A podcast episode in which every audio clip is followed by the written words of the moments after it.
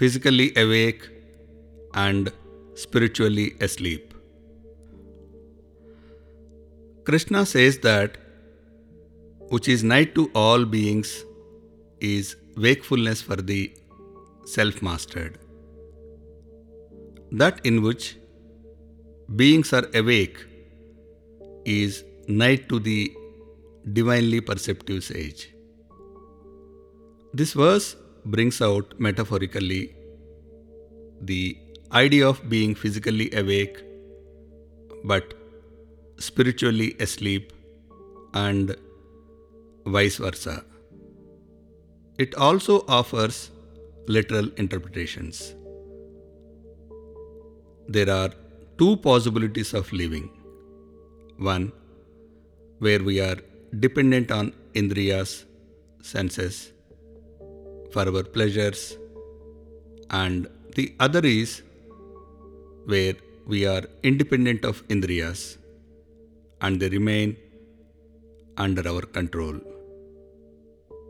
For those in the first category, the second way of living would be an unknown world, and darkness, night, is the metaphor for this ignorance. Secondly, while we use one sense instrument, our attention is elsewhere, implying that it's used mechanically but not with awareness.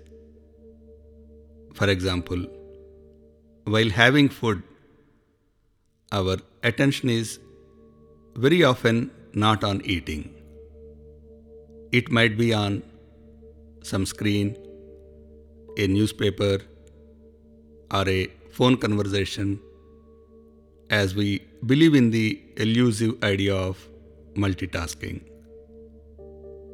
That's why it's said that spirituality is as simple as eating while we eat, praying while we pray.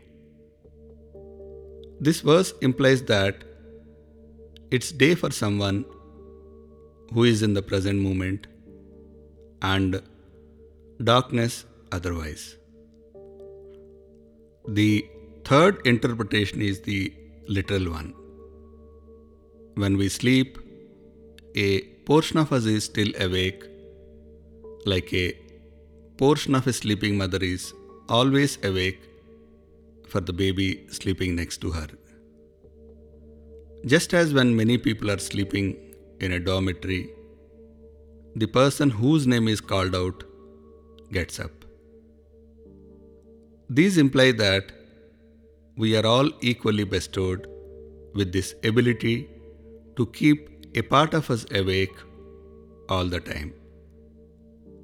This verse indicates that we should increase that portion of us which is aware of all of our actions to the extent that one is even able to witness one's sleep. Next in the series is despondency to enlightenment.